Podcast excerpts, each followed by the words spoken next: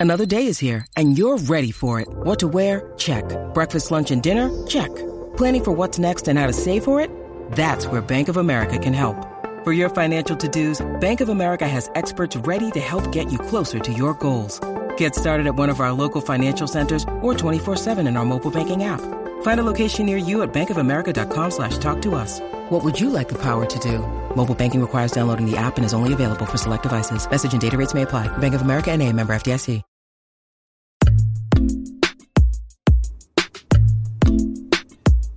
Hello and welcome to South Africa on 99.94. Uh, I'm Neil Manthorpe. My co-host is Lungani Zama. We've been uh, reviewing South Africa's first Test match against Australia and the six-wicket loss, and now we're looking ahead to uh, the MCG, but also we're just talking about South African uh, cricket in general. Um, if you get a chance, by the way, and you haven't already done so, do check out the Mitch Johnson show uh, on Australia on 99.9 for the former Aussie Quick talks about his life in uh, cricket and outside of it afterwards. Um, you can find it wherever you listen to your podcasts or on YouTube. Thanks uh, for joining us once again here. Um, let me just ask you straight away then, Sams, because um, and here's the weird thing. I know I'm in Australia. I'm covering the tour. You should be asking me what changes do you think they'll make. And as, you and I both know, we've done enough cricket tours. Very often, for a variety of reasons, mostly because players talk to their wives and girlfriends back home, and then news spreads back home more than it does on tour. So it doesn't. It's not as crazy as it may sound. Me asking you what changes South Africa might make for the MCG. I don't think a single thing will change. Sadly, yeah, I don't think a single thing will change. I, I, I think there should be changes. I, I think there definitely should be changes, and um, they should definitely be looking at adding an extra batsman. And um, but I, who, who are you going to drop? That's the problem there are there are there are people on the sideline that you know, Theunis de Bruyn has made international hundreds, and he plays with more intent. Um, but the question that they will ask themselves is, who are you going to drop him for? The cop out would probably be to drop Rassie van der Dussen, but that's one of your most experienced players, senior senior player in the team, um, because runs are the issue here. You know, we South Africa took 16 wickets defending nothing. It's not the issue. Runs, runs are the issue. Someone who's going to come in and score big runs at the MCG, um, and you just who are you going to drop? And and and and that they'd rather shoulder arms as a selection team, and and not make those difficult decisions. I mean, we've just, we've just had South Africa and Australia for the T20 World Cup. They didn't drop and make any drastic changes there, and that's that was in a knockout tournament with fluctuating match conditions and circumstances and, and needs, and they just never they resolutely stuck to plan A. So I don't know why they would do that change suddenly for a test series. Um, so barring injury, I would absolutely not be shocked if the exact same eleven is trotted out on Boxing Day. I'm trying very hard to disagree with you. I'm I'm digging deep, and I and I want to say no, Zam, surely not. But you know what? There's there's truth in what you say. Um, I I just I wonder. I mean, having having already made the catastrophically silly mistake of dropping Marco Jansen in the series against England for the second Test match, I, I cannot believe that uh, they would make that mistake again. By the way, uh, he just reached 40 wickets.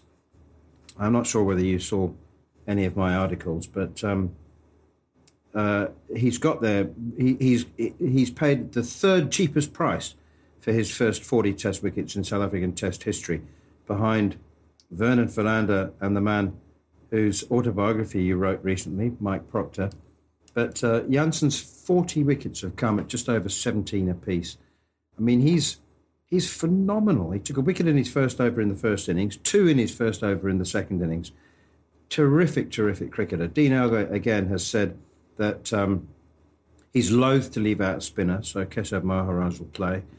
Um, the, I guess the, the man who might make way if they want to play an extra batsman is Lungi Ngidi. Heinrich Klaasen, I think, has got some a lot of backing, a lot of a lot of support within the squad. Um, you know, he's one of those players who his his peers, his contemporaries, they all look at him and go, "No, he is a proper player." I mean, you know, sometimes players appreciate the ability of their colleagues more than we do from the sidelines. I don't know whether they might be able to try and squeeze him in, but Theunis de Bruyn is the the designated. Uh, and and also, I just wanted to say, it's pretty tough to to drop Temba Bavuma or Khaya Zondo uh, just on their performances in the first Test match. Neither of them looked like they were going to grab the, the game by the scruff of the neck, but um, you know, Bavuma uh, made 38 and 29. They were tough runs again, like he always. The tougher the conditions, um, the the more likely he is to score runs. Now, 38 and 29 is never going to affect the course of a test match. But Zondo got a beauty second ball in the first innings and then top scored in the second innings with 36 not out. Like I said, they never looked like they were going to take the game away from Australia, but they certainly showed a good deal of fighting spirit. Well, here's the thing you, you're 1 0 down in a three test series. If you have any designs on winning the series, you have to win the second test. So the team that you pick has to show the intent to win the test match. It's not enough to to to grit it out, as Dean Elgar said. It's it's it's not enough to make tough runs. You've got to make big runs. You've got to make match winning runs. You've got to you know series turning runs. Um, so the approach you, you can change personnel, but the first thing that's got to change, the most urgent thing that's got to change is is the approach. The the actual intent at the crease, I highly doubt that the MCG wicket is going to be anything like what Brisbane was. Um, and with that in mind, who are your players that are then going to take advantage of those conditions and, and, and bet big? Because if you do not, we can bet, I don't know what we can bet legitimately, but we can bet that there will be Australians who score hundreds at the MCG if the wicket is flat, there will be Australians, whether it's Labuschagne, whether it's Steve Smith, can't see Warner failing twice in a row given all the emotional upheaval that he's got. Travis Head looks in good form. There will be an Australian who scores a hundred, if not a couple of Australians who score hundreds at the MCG. Traditionally, that's what they do. So, who's going to counteract that on the South African side? Because if you don't, that's the series is done. By the end of the year, the series is done. You are fighting to avoid a whitewash you're back to where we were in the 90s. So that's that's got to be the conversation. How do we win the second test? Well, okay, let's assume that it's not flat, because um, I I find it very hard to keep up to date with the details of the horticultural business of growing wickets as they do for the MCG. They they grow them in a greenhouse out the back, and then and then you know the drop in pitches drag them in. But um, in recent seasons, and certainly in the T20 World Cup, those drop-in pitches were pretty bouncy. Not not seeming all over the place, but they were they were quick and bouncy. Um, so let's assume that it is going to be quick and bouncy, but um, a lot truer and and and and not nearly as damp on the first day as it was at the Gabba. So therefore, I mean, by the way, if the test had gone into a third day, I think it there is a possibility it might have become dangerous because the indentations from day one had started to dry out on the second afternoon. Um, and certainly that contributed to the up and down bounce. But um, I still say at the Gabba, the two outstanding, outstanding fast bowling attacks, and certainly on one side, an outstandingly weak batting lineup. And I think that if there had been two average international, and by average I don't mean normal, I mean average South Africa uh, international bowling attacks, and and averagely strong batting lineups. I think it was a three and a half day test. And nobody would have been complaining then. But anyway, I digress. So let's say it's it's on the quicker side of, of average at the MCG and there's a bit of bounce. Well, you asking the question how South Africa can win it. They only need another 100 runs. I mean, to have a chance. It's not like they, you know, wringing their hands and saying, How can we get 400? The, the blueprint is there. They scored 200 or 250 against India and won that series 2 1. So if they bowled out for 150 in the first innings, let's say they need another 150. Let's say let's say 300 would be, uh, you know, riches beyond the imagination at the moment. If they get 300, I'm saying they've got an above average chance of winning the game with with this attack with the with the with the quicks. If they score 300 twice.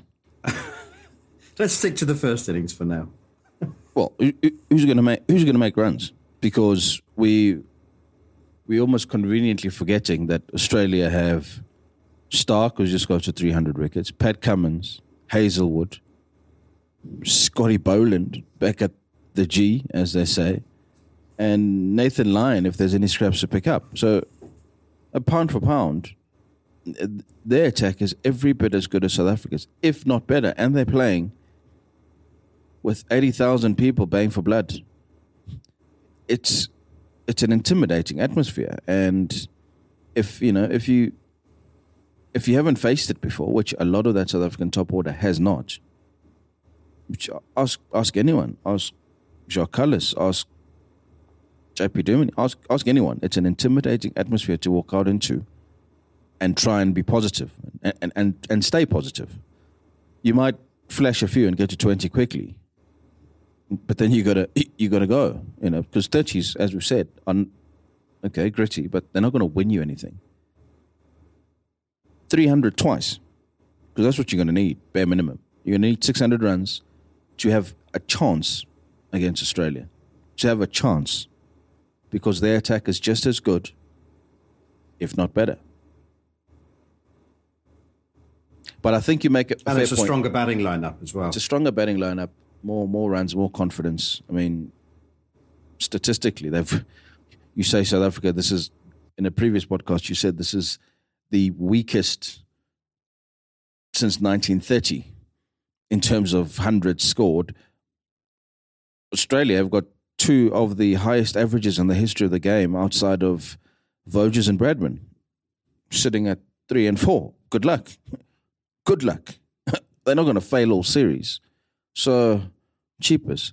Um, but, you know, you make a good point about Lungile maybe being the one who is sacrificed because of all the bowlers, he's the one who sort of made the, the least impression in that first test. And clearly, five bowlers is one too many when you have six struggling batsmen. So you, you, you need help. You, everyone needs to shift one down at least and face it honestly and say, we kind of did get 16 wickets with really four bowlers. It's either him or Kesh. And because again, there's this mindset that you have to approach every game with a spinner. Even if you know it's not going to spin, if you're going to have a bouncy pitch, would you rather have Lungile or Kesh Maharaj? You know, think about it. But if if if the recipe says, just like you have to put eggs in a cake, you absolutely have to have a spinner in your attack, and doesn't matter where you are. If that's what you've decided, that's what you've decided clearly, and Dean is rigid in that approach and he's not changing it. Forget that Kesh bowled two overs and went for 20 and didn't look anywhere near the Kesh that you know. No, you must have a spinner. It's that rigid approach which is half the problem. Because every now and then you have to take horses for courses and say, it doesn't look like Kesh is going to. And doesn't make him a bad player. It doesn't look like this guy's going to make an impression in this series because every time we throw him the ball, whoever's at the crease has decided that they're not going to allow him to settle because they know we'll rotate our entire attack around him. So they're not going to allow it. They're going to force us to rotate our, our quicks more and more, and, and, and hopefully by the second and third spell, they're not as lethal. Clearly, that's the strategy. So, you know, it's. This is the thing. Okay, um, we'll take a short break. When we come back, I'm going to ask you about uh, David Warner and Kagiso Rabada. Hi, I'm Nikesh Rughani, commentator and host of the India on 99.94 podcast. Several times each week, my co host Sarah Waris and I we'll be bringing you the very best in Indian cricket chat, whether we're discussing the legend of Jhulan Goswami, KL Rahul's strike rate, the men's T20 death bowling woes, or the latest controversy involving the BCCI, we've got you covered. You can listen and subscribe via your usual podcast provider. Just search for India on 99.94. You can watch us via YouTube and you can download the 99.94 app. If you love Indian cricket, then join our conversation. Okay, welcome back. We're talking about uh, the second Test match coming up between South Africa and Australia at the MCG, uh, but uh, also reflecting back on, on the first Test match at the Gabba. The MCG Test match will be David Warner's 100th. Um, he is most certainly playing in it um, because uh, the memorabilia has already been. I think they've already embroidered all the, the shirts, the Warner 100. Um, but uh, Rabada has dismissed him the last five times these two teams have played. KG was asked uh, in an interview after the Gabba Test match whether he thought he'd got David Warner's number, and his reply was no comment. But five times in a row, and he got him first ball with a pre-arranged plan. You know, it was first delivery, bouncer in at the throat, fend to short leg, Zondo takes his first catch in Test cricket. It was just, uh, well, from a South African point of view, it was thrilling to watch. I mean, it was just, it was, it was almost as obvious a plan as as bouncing a guy and having him caught deep square on the boundary. Um, but you know, from Warner's point of view and from Australia's point of view, it was um, quite the opposite. It wasn't thrilling at all. I think he's on his way, Zams. I think he's finished. He looks finished to me. Well, I, I will firstly say that your reenactment of the Khaya Zondo catch does him a terrible disservice because he definitely didn't take it comfortably at okay, chest height. All right, let, let me do it. Let, let me do it again. yeah, he's he's he's he's a smidgen taller than Temba, so everything he's got to reach for. So it was not a straightforward catch. The the, the, the, the bowling was executed well, but Khaya had to, you know, it was a strong assist. Um, but yeah, look, Warner you know, people get old quickly in in, in, in, in top level sports. And once your eye's gone and people have your number, and it's not just KG's got him. He in the Pakistan series he went out in that fashion a few times as well. So that uncomfortable length, that sort of rearing at the throat, he'll know. He would have spent the last four days facing exactly that in the nets and just saying, bounce the hell out of me. I want to make sure that I'm ready. So he'll he'll know he'll know. And the thing is, how many Australians have made hundreds on their hundredth test, especially at the MCG? He'll be chomping to to make one last statement, whatever happens beyond this, because again, the relationship that has been tempestuous for a number of years between him and Cricket Australia is is is, is again sort of on the ropes. Um, but he's played hundred tests, and you know it, it, it's something that we spoke about before that a, a, player who initially came into the limelight on the back of what he could smash a, a white ball all over the place, and they said, "Well, you're too good to, to, to go through the normal procedures of first class cricket for a number of years and averaging 50 and making all these hundreds. We're just going to stick you in and see if you work." That was on the same tour that Warner, or, or, you know, burst into the limelight in that series that JP Duminy scored that 160 at the MCG you look at the career that Duminy had with the start that he had, and, and you look at the career that Warner's had, um, it, it, and Duminy had had to wait years carrying water around the world, waiting patiently his turn. Australia just said, "Sorry, we're going to have to make room for you." That bold strategy that, that that that sort of allows players and makes them believe that you're good enough for this level, you'll figure it out. A hundred tests later, I think everyone would agree that that experiment has has worked that boldness has worked, and, and it probably has helped Australia win the definitely the, the, the 2015 World Cup that they won. That's somebody who's a senior player in that team because of the belief that you gave in him right at the start. You just said you you are an international cricketer. Forget what anyone else says. Don't worry about jumping through all these hoops. You are an international cricketer, and that's what you'll play for us. Um, I digress slightly, but it's it's for all his troubles Warner has has played 100 tests for Australia and, and, and, and won the matches around the world. um, however many he's got left in the tank, he's had a successful career. Um, that's what happens when boldness of, of selection meets uh, you know a player who, who, plays with instincts because that's all he's ever done. See ball, hit ball, ball, hit ball. So you know, I, I I do sincerely hope that David Warner fails again. Um, but you know, over hundred Test career, he definitely has not been a failure for Australia. Um, and there's a lesson in that for South African cricket that I, I hope that they heed and approach the next generation of South African star in, in, in, in a similar vein because it works clearly. Just before we move on to the final section, I, I wanted to ask you what you thought. Uh, you and I are both saying that South African cricket, and the selectors, needs to really start changing their thought process or their thought patterns, um, and you know not stick to the, the, way it has always been, or certainly for the last thirty years. Um, you know, and apart from AB de Villiers, our wicketkeeper, South Africa's wicketkeeper, has always been the guy who bats seven in in Test cricket anyway. And of course, when you had uh, when, when, South Africa had Kallis and de Villiers batting in the top five, they were basically playing a 13-man team. Um, the, you know, they, they had JP Duminy batting at seven, which was just a, an absurd luxury. And that's why they became number one in the world. One of the reasons, anyway. But so here's an interesting one for you. After the Gabba Test match, in fact, no, after the first day of the Gabba Test match, I interviewed Kyle Verreynne and said to him, "Now, now, the number six spot um, is that uh, is that something you want to hang on to?" And he said, "No, it's one place too low." he, so, like he wants to he wants to bat five, four. Or he said, "I bat four for Western Province." for whom he scored a couple of double hundreds and averages 50.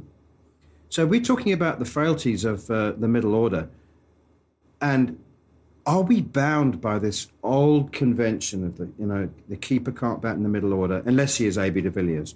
But so if he is one of our best players and is recognised as such, one of our best batsmen anyway, should we, could we think about changing the dynamic and the structure of that middle order, putting Verreynne in there because he's young, he's strong, he wants to bat there. It's a very different thing asking a keeper to bat at four or five if he if he's reluctant or or even just not particularly keen. Verreynne would love to bat in the middle order. He thinks six is one place too low for him. And if that was the case, then we could have like Marco Jansen, who I genuinely think could be an excellent number eight. I still think number seven's a, a bit high for him.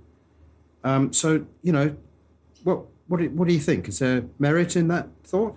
Of course, of course, there's merit in the thought because he, he scored more runs than most of the people batting above him.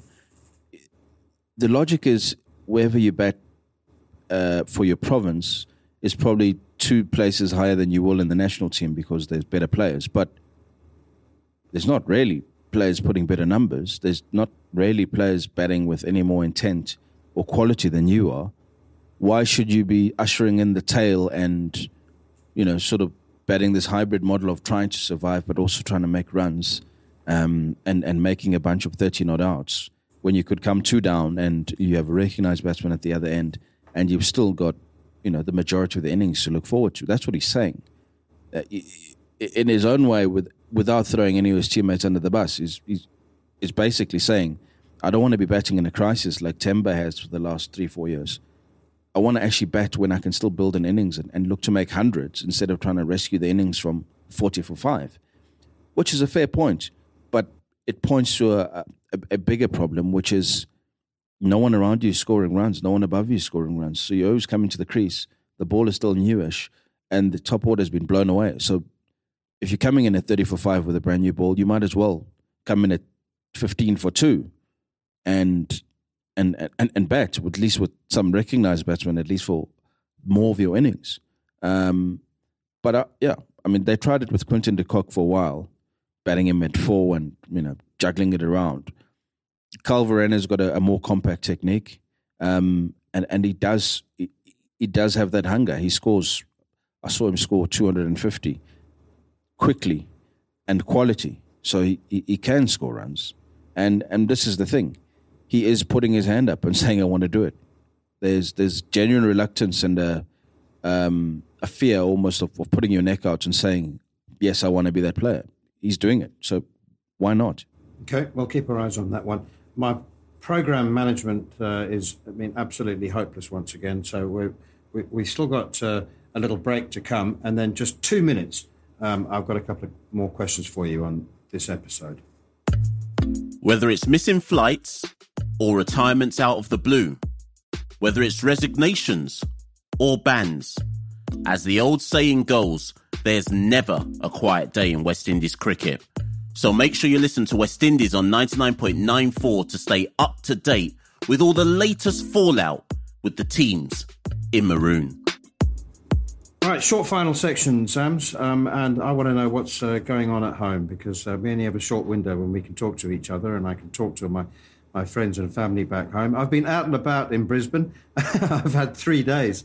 Um, it's, it's, I mean, yeah, bizarrely, you know. I mean, by the time we got to scheduled days four and five, it felt like I'd been on holiday.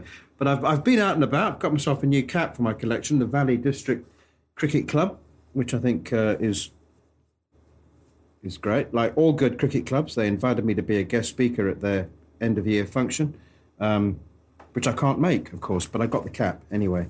I, I want to know what's um, going on with the SA20. What's the atmosphere like? Um, we've got Christmas to come, of course, but then and then it begins. You know, it begins 10th of January. So, um, 70 million rand prize fund that was announced uh, the other day. We we weren't given any breakdown.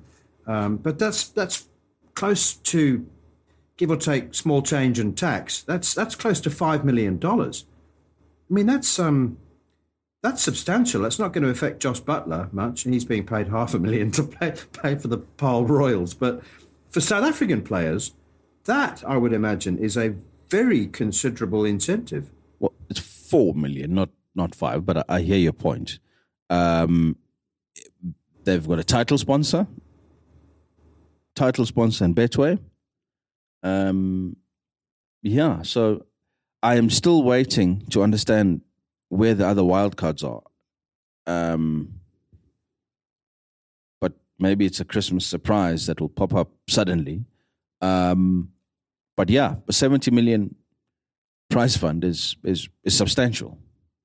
You know, really, really substantial. So I guess there's a title sponsor, there's a broadcast partner, there's teams, there's international players, and there's fixtures starting on the 10th, which I will be there for in, in Cape Town.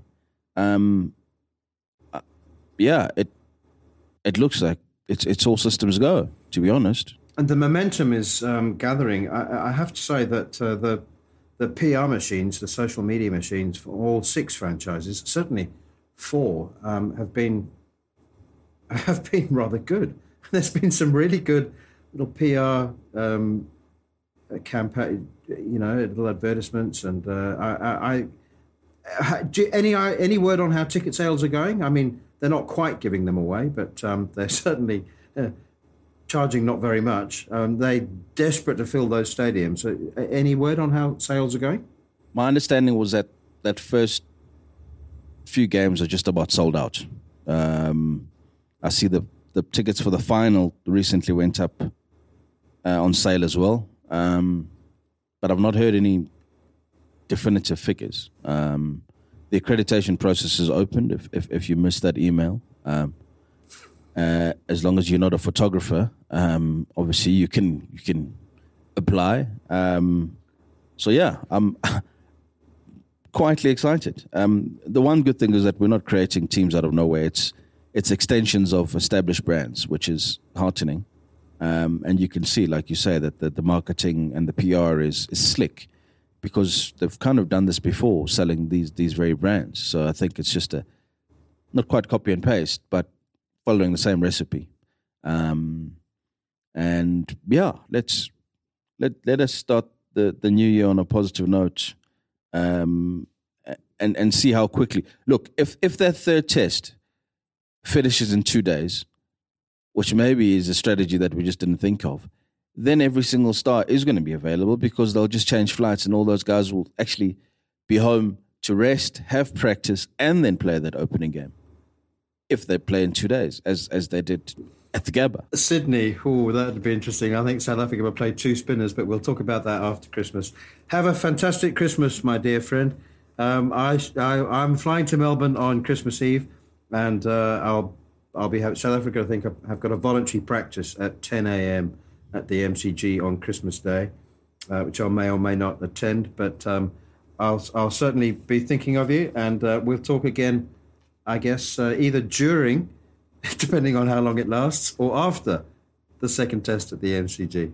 Well, Christmas will get to you first, man. So so so Merry Christmas and uh, travel safe, and uh, yeah, we'll speak to you in around Boxing Day. Will do. So, thank you very much indeed for listening to South Africa on 99.94. Do please uh, rate, review, and subscribe. Um, and uh, you can follow us, of course, um, on Twitter at, at Neil Manthorpe and at Wham, uh, Whamzam17. At Whamzam17. Cheers to all of you, to those of you who celebrate Christmas. Have a fabulous Christmas. And to those of you who don't celebrate Christmas, uh, enjoy the time off and the festive season and the holidays. Cheers for now. I think you say happy holidays. Happy holidays. Happy holidays. Quite right.